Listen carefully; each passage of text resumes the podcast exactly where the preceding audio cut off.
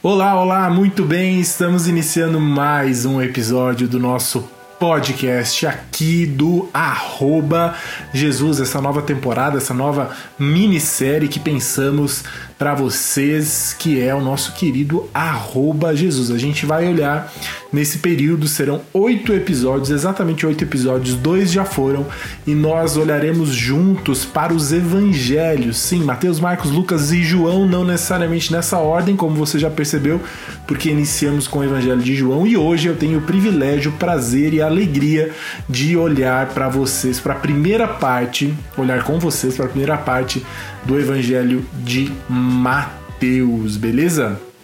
O Natan, você já acompanhou nos outros episódios, falou sobre o Evangelho de João com muita maestria, qualidade e excelência, e eu espero repetir esse bom papel aqui com vocês nesse dia, na primeira parte sobre o Evangelho de Mateus. Tem muita coisa legal, sério mesmo, está bem legal. É, tem muita coisa que eu tenho certeza que você nunca ouviu falar na sua vida sobre esse Evangelho, sobre passagens específicas sobre como o evangelho é visto de uma forma mais total e não exatamente nas minúcias de cada versículo, mas como esse evangelho conta uma história só para um público específico. Então é muito interessante, tem muitas curiosidades, muita coisa legal para o seu conhecimento e também para te inspirar a viver uma vida que honre e glorifique a Jesus Cristo, beleza? Então você é o meu convidado. Eu acredito que nos próximos 20, 25 minutos a gente vai passar por essa primeira parte que já tem muita coisa legal. E na semana que vem eu volto com a segunda parte, o episódio 2, sobre o Evangelho de Mateus. Muito bem, vamos começar do começo, certo? É importante começar do começo. Então, a primeira coisa, coisas mais é, é, de dados mesmo, né?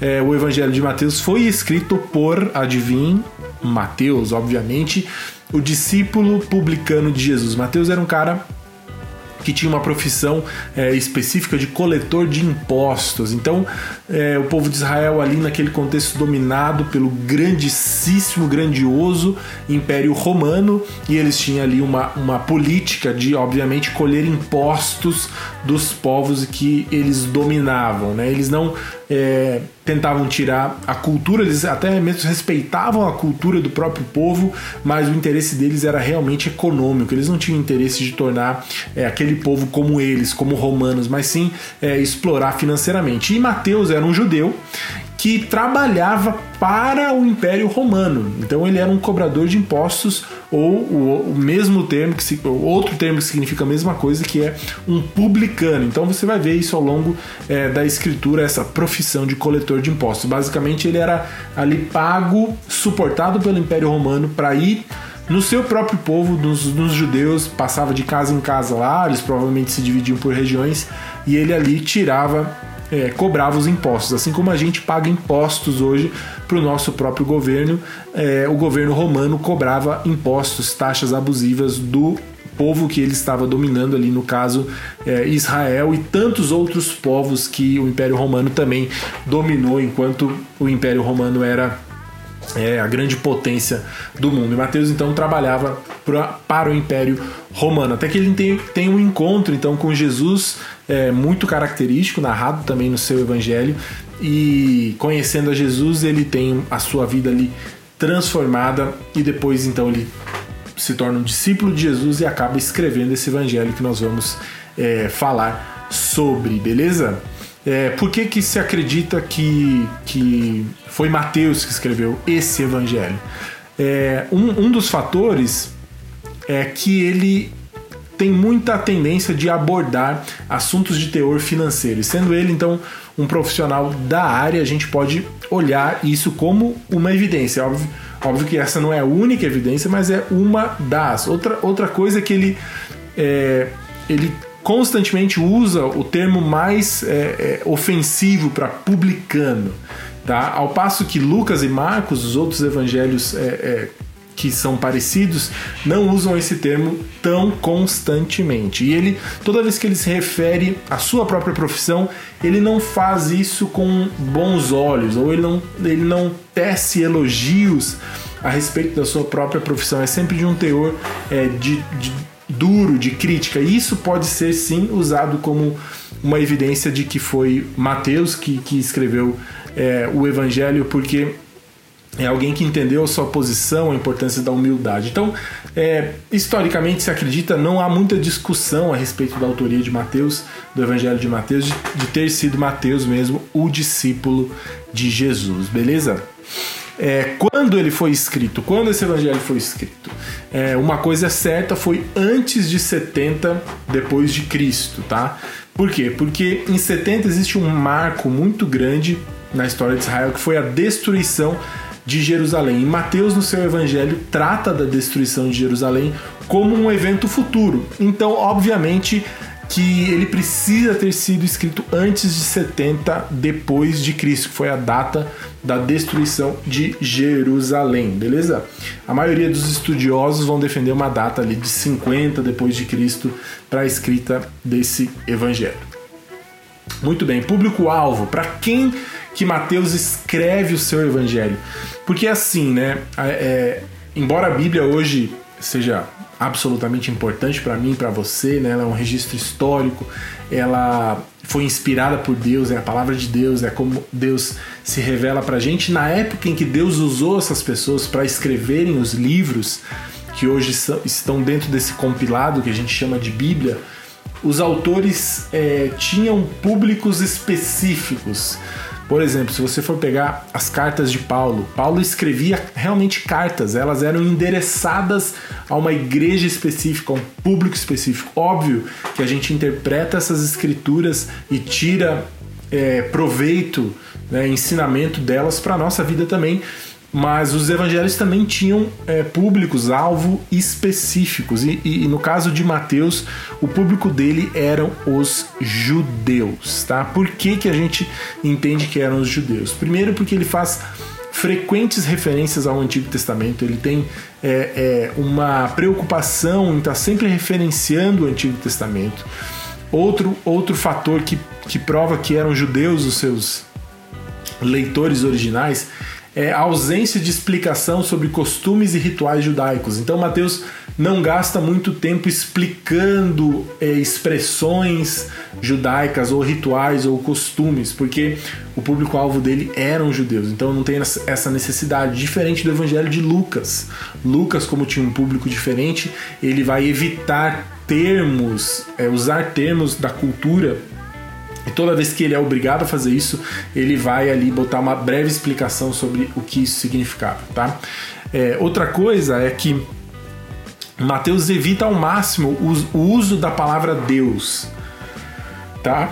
Então, em alguns momentos, você vai perceber que ele troca a palavra Deus por algum outro termo. Por exemplo, ele quando se refere ao reino de Deus, ele prefere usar, ao invés de usar Deus, ele usa a palavra céus, o reino dos céus. Então, diferente de novo dos outros evangelhos, Mateus tem essa preocupação, porque você sabe que os judeus têm essa grande preocupação é, em relação ao uso é, do nome de Deus, né, o nome original de Deus. Então ele evita isso para não causar nenhum tipo é, é, de problema e perder ali a audiência dos seus leitores, beleza? Então se sabe que, que o público original de Mateus eram judeus e a gente vai ver é, mais detalhes a respeito disso ali na frente, beleza? Propósito já falamos de autoria, de data, de público-alvo e agora vamos falar de propósito. Por que Mateus escreve o seu evangelho? Por que, que ele dedica um tempo da sua vida para escrever esse evangelho? Obviamente que foi inspirado e direcionado por Deus, mas qual era o propósito de Mateus quando ele olhava para o seu público-alvo? Era um propósito duplo, tá? Primeira, a primeira parte desse propósito era provar que Jesus era o Messias prometido no Antigo Testamento. Lembra? O público dele eram judeus e ele tinha um como, um, como propósito provar para esses judeus que Jesus era sim o Messias que havia sido prometido no Antigo Testamento. E a segunda coisa é esclarecer que Deus não tinha abandonado o seu plano de estabelecimento de um reino que abrangeria todos, tá? E a gente vai é, ali na frente trabalhar um pouquinho melhor esses dois propósitos. Volte e meia, eu vou voltar para esse propósito quando a gente estiver olhando para uma parte específica do Evangelho, vocês vão lembrar disso. Então, um propósito duplo: provar que Jesus era o Messias prometido no Antigo Testamento e esclarecer ao seu público-alvo que Deus não tinha abandonado o seu plano de estabelecimento de um reino, tá bom? É, o Evangelho, então, pensando um pouco nesse, nessa primeira parte do propósito, ele apresenta uma defesa da messianidade de Jesus dirigida a judeus, né? Que pudessem fazer objeções ao Messias crucificado, né? Porque os judeus tinham uma ideia de um Messias e quando Jesus vem, ele não cumpre exatamente a ideia, a, a, a, o ideal de um Messias que era cultivado na época, tá? Jesus ele é um Messias diferente daquilo que eles esperavam. E principalmente o fato de Jesus ter sido morri, é, ter sido morto numa cruz crucificado isso era um grande problema para os judeus realmente acreditarem que Jesus era o Messias prometido no Antigo Testamento, tá? E, e Mateus então prova que Jesus é o Messias, provando que a vida, o ensino, a morte e até mesmo a, a ressurreição de Jesus, da maneira que aconteceu, estavam sim previstas no Antigo Testamento. Tá vendo? Então por isso que ele faz muitas referências ao Antigo Testamento, porque ele está sempre tentando fazer essa ponte para os seus leitores, para aqueles que leriam o Evangelho, lembrando do propósito dele, ele quer provar para esses judeus que Jesus era sim o Messias. Então ele vai citar o Antigo Testamento, que era muito respeitado, lido e conhecido pelos judeus, para mostrar que Jesus, aquele Jesus que havia morrido na cruz, era sim o Messias dos judeus. Beleza? É, os milagres de Jesus também é, estão contidos ali com o objetivo de provar a divindade de Jesus a um povo que estava duvidando. Né? Jesus afirmou ser Deus, mas o povo, na época em que Jesus afirmou isso, não acreditou. Então ele relata ali milagres também. É, é e o segundo propósito é, é, em relação ao, ao reino de Deus está muito conectado à época em que o evangelho foi escrito. Veja que interessante, naquela época a separação de judaísmo e cristianismo era uma coisa muito recente. O cristianismo não existia até Jesus Cristo, o que existia era o judaísmo.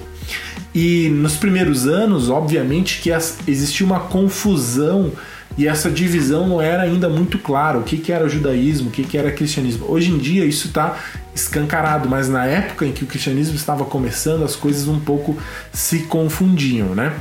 E, e Mateus então tinha como alvo judeus que creram em Jesus. Boa parte dos judeus rejeitaram a Jesus, mas uma parte deles tinha crido em Jesus e eles estavam um pouco perdidos em relação ao plano maior de Deus. Como que os planos de Deus prometidos no Antigo Testamento eram conciliados com Jesus ser o Messias e um Jesus que não estava mais presente ali com eles, porque eles tinham a expectativa de um Messias que libertaria eles do, do jugo dos romanos, que libertaria Israel, que sentaria no trono é, é, que governaria Israel, ele seria é, é, o Messias mesmo, mas era uma figura não só de um, de um aspecto espiritual, mas também de um aspecto político, tá?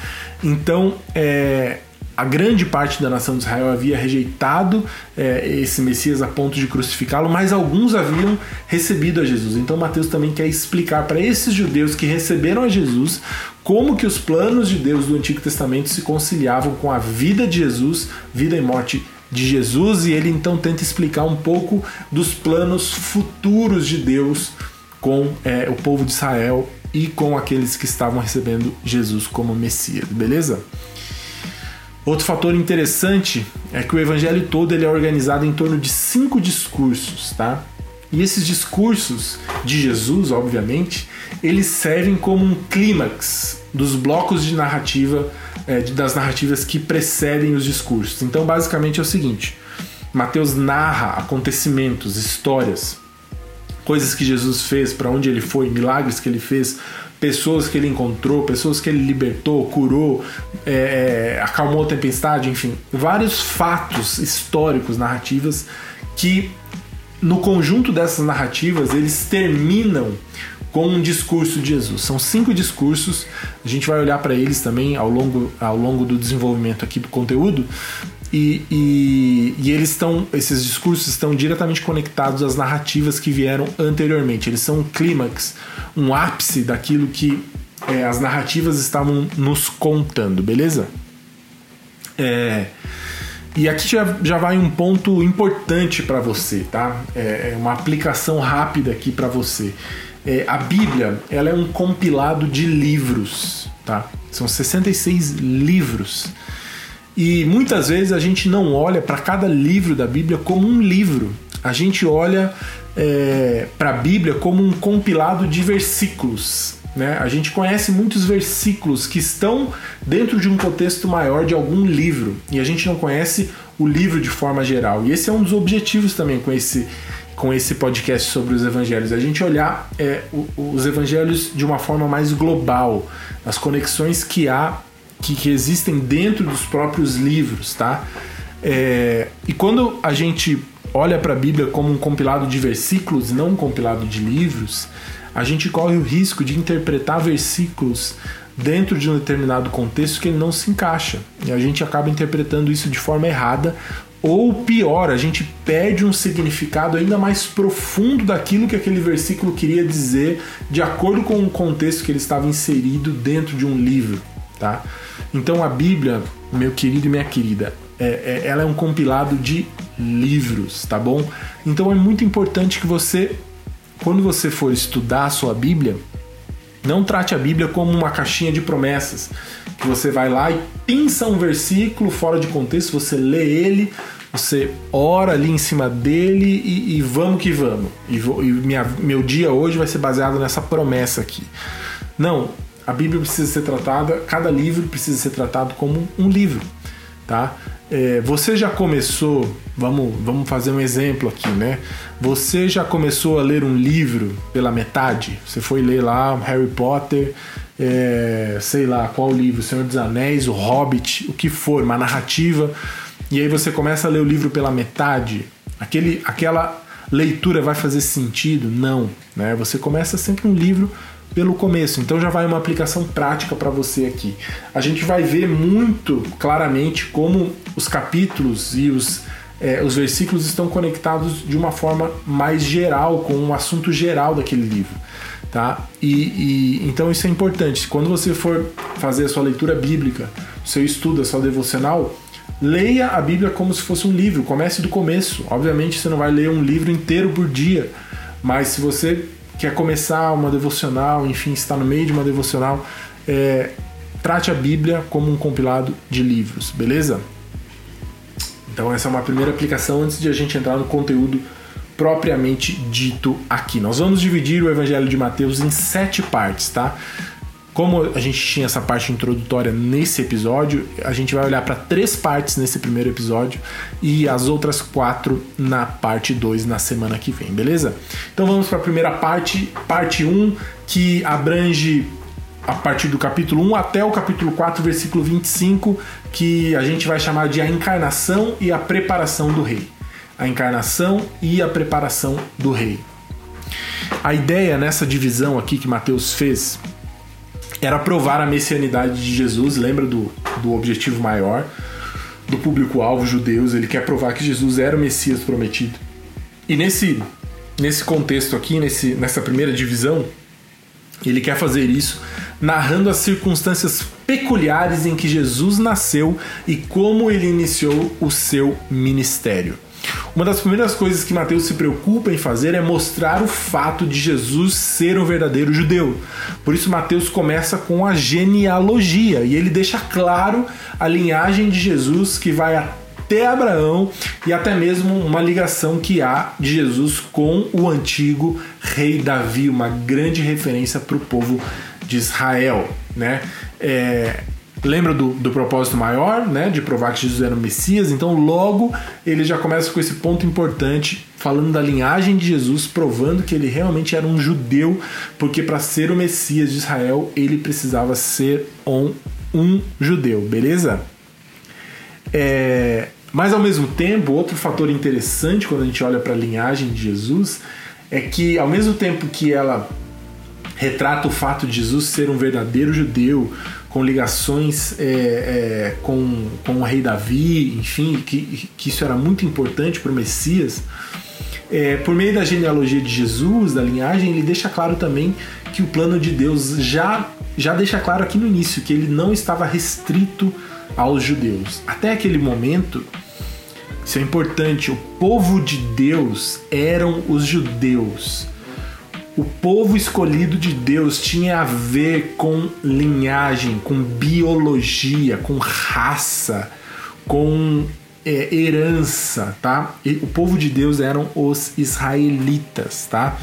Até aquele momento. Mas Jesus vem e a partir do momento em que ele é, é definitivamente rejeitado pelo seu próprio povo, pelos judeus, que, que o acabam pendurando em uma cruz, a oferta do evangelho e, e a oferta de, de ter um Deus, de que Deus seja Pai de todos, ela é, ela é aberta, ela não está mais restrita aos judeus. E aqui no começo do Evangelho de Mateus, por meio da genealogia de Jesus, nós já podemos contemplar que, que essa oferta seria aberta para os gentios também. Não estava mais conectada apenas à linhagem, à raça, a sangue, né? mas sim a todos, a todos. E graças a Deus, porque se nós hoje somos filhos de Deus e discípulos de Jesus, se a gente tem é, é, é, Deus como nosso Pai, foi porque essa oferta chegou até nós gentios, a não ser que você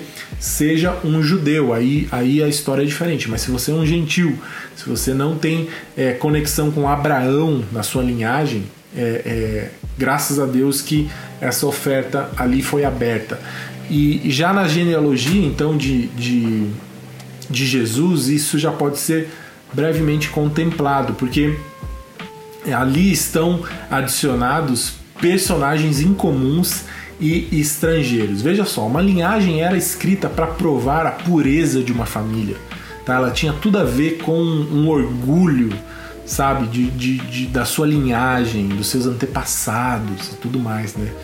E aqui na, na, na, genealogia de Jesus, que Mateus escreve, tem alguns fatores interessantes. Por exemplo, você percebe lá Abraão, Isaac, Jacó, mas também Mateus é inspirado por Deus para incluir mulheres, que não era nada comum, e mulheres que eram estrangeiras, ou seja, não israelitas. Você tem lá Tamar, Raabe, Ruth, Betseba, enfim, mulheres que não eram israelitas e que todas estavam é, é, envolvidas não de forma positiva, tá? Algumas com, é, com envolvimento em pecados sexuais e tudo mais. Então, Mateus aqui, é, por meio da genealogia de Jesus, já está falando para gente que é, Jesus era o Messias, sim, porque oficialmente ele tinha conexões até Abraão na sua linhagem, mas que a oferta do evangelho não estava restrita aos israelitas e nem que você precisava ser completamente perfeito.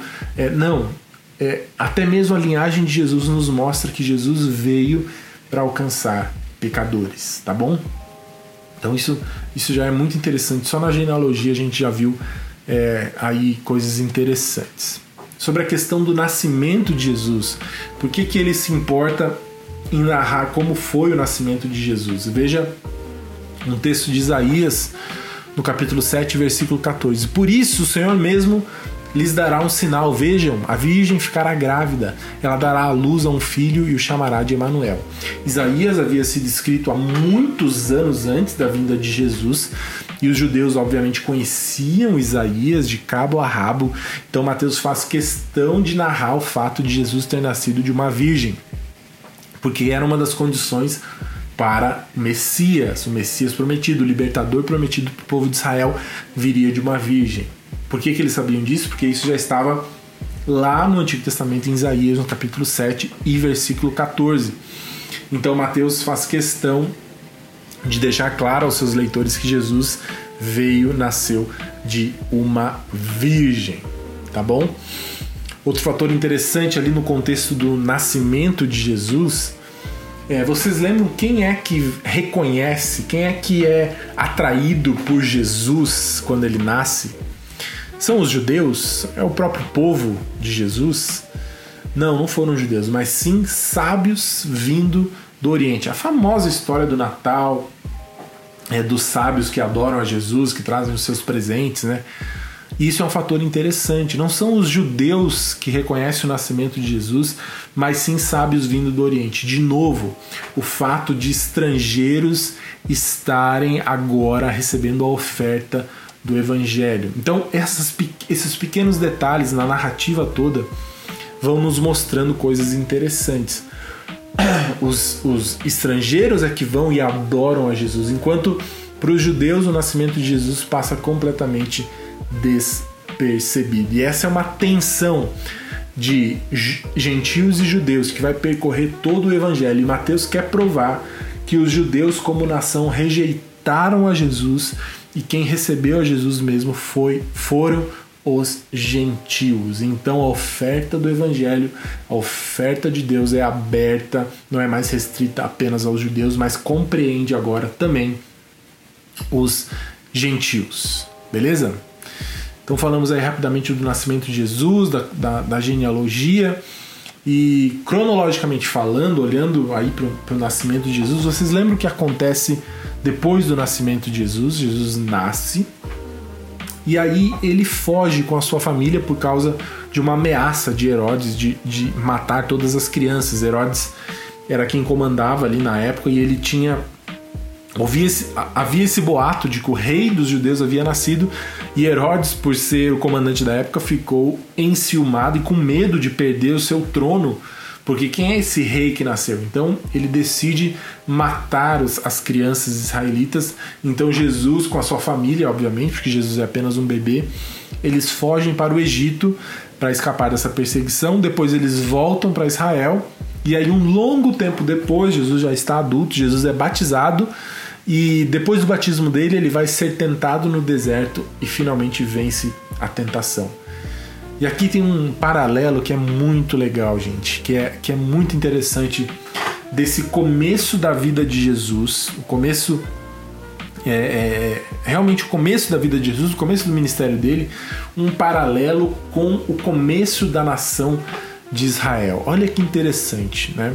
É, Mateus queria aqui é, personificar Jesus como identificar Jesus com Israel, como se Jesus tivesse sido o, é, é, e tido o comportamento que Israel nunca teve. Olha só, assim como Jesus fugiu é, e ficou um tempo no Egito, o que, aconteceu com a nação é, dos israelitas lá no Antigo Testamento? Eles também ficaram no Egito. Lembram disso? Eles ficam lá 400 anos no Egito Jesus precisa ficar um tempo no Egito também. Assim como Jesus, depois de voltar para Israel, ele é batizado, ele passa pelas águas é, depois de sair do Egito, né? Os judeus também passaram pelas águas na sua saída do Egito. Eles passaram pelo Mar Vermelho.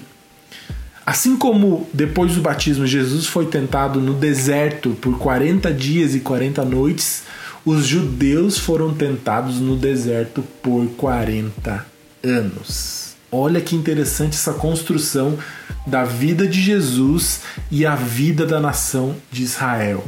Egito, batismo, passar pelas águas e tentação no deserto. A diferença grande aqui, que é crucial e é o que Mateus está tentando construir, e obviamente que os judeus, lendo isso, identificaram essa relação entre a nação de Israel e a vida de Jesus, a diferença foi que no deserto o povo de Israel, lá no Antigo Testamento, acabou sucumbindo à tentação. Eles desobedeceram e caíram em tentação. Jesus, mesmo tendo sido tentado, se manteve firme obediente e vence a tentação, e a partir daquele momento ele inicia o ministério dele. Jesus é a personificação, ele representa o filho obediente que Deus nunca teve em sua nação Israel. Jesus personifica o filho obediente que Deus nunca teve em sua nação Israel. E os judeus, quando leram isso, obviamente que se identificaram, identificaram a história do seu povo com a história de Jesus. E o que Jesus foi para Israel, esse filho obediente de Deus, ele é para nós também. Né? Jesus vive a vida que eu e você deveríamos ter vivido e ele morre a morte que eu e você deveríamos ter morrido. Jesus é também, ele toma o nosso lugar como filho obediente de Deus e é por causa dos méritos dele, da obediência dele, é que hoje eu e você temos vida plena e Deus nos olha como filhos, não porque a gente é obediente, mas porque os méritos de Jesus foram transferidos para nós por causa da fé. Eles são transferidos para nós e hoje, quando Deus nos olha, mesmo a gente cheio de pecados, cheio de problemas, com a nossa vida torta, Deus está eternamente agradado com a gente. Deus está a nosso favor, Deus está favorável a mim e a você por causa dos méritos de Jesus. Beleza? Parte 2, então. Parte 2. É, falamos ali do começo da vida de Jesus, o nascimento dele, enfim. E aí, então, ali no, na parte 2, a partir do capítulo 5, no versículo 1 até 7, 29, a parte 2 é, o título é a, proclama, a Proclamação dos Princípios do Rei para a Vinda do Reino. Logo de cara, aqui no capítulo 5, a gente já encara o famoso, famosíssimo Sermão do Monte.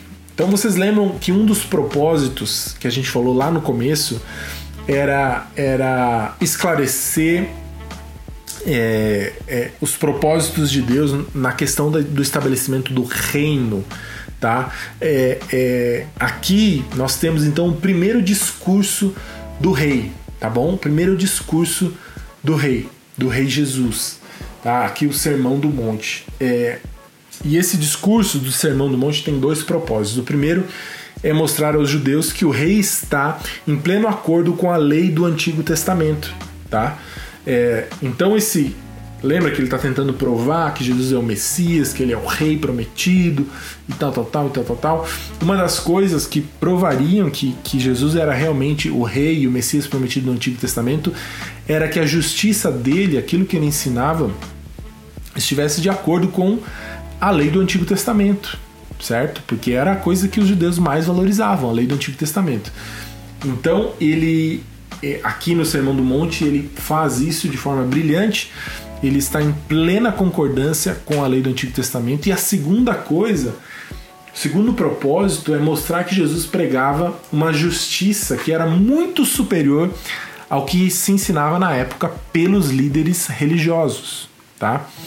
Os líderes religiosos da época de Jesus ensinavam um tipo de justiça e Jesus vai ensinar o, o tipo de justiça dele, do rei, né? É, e a pergunta então é qual seria a ética e a justiça desse reino que viria? E quem melhor para estabelecer isso do que o próprio rei? Né? É,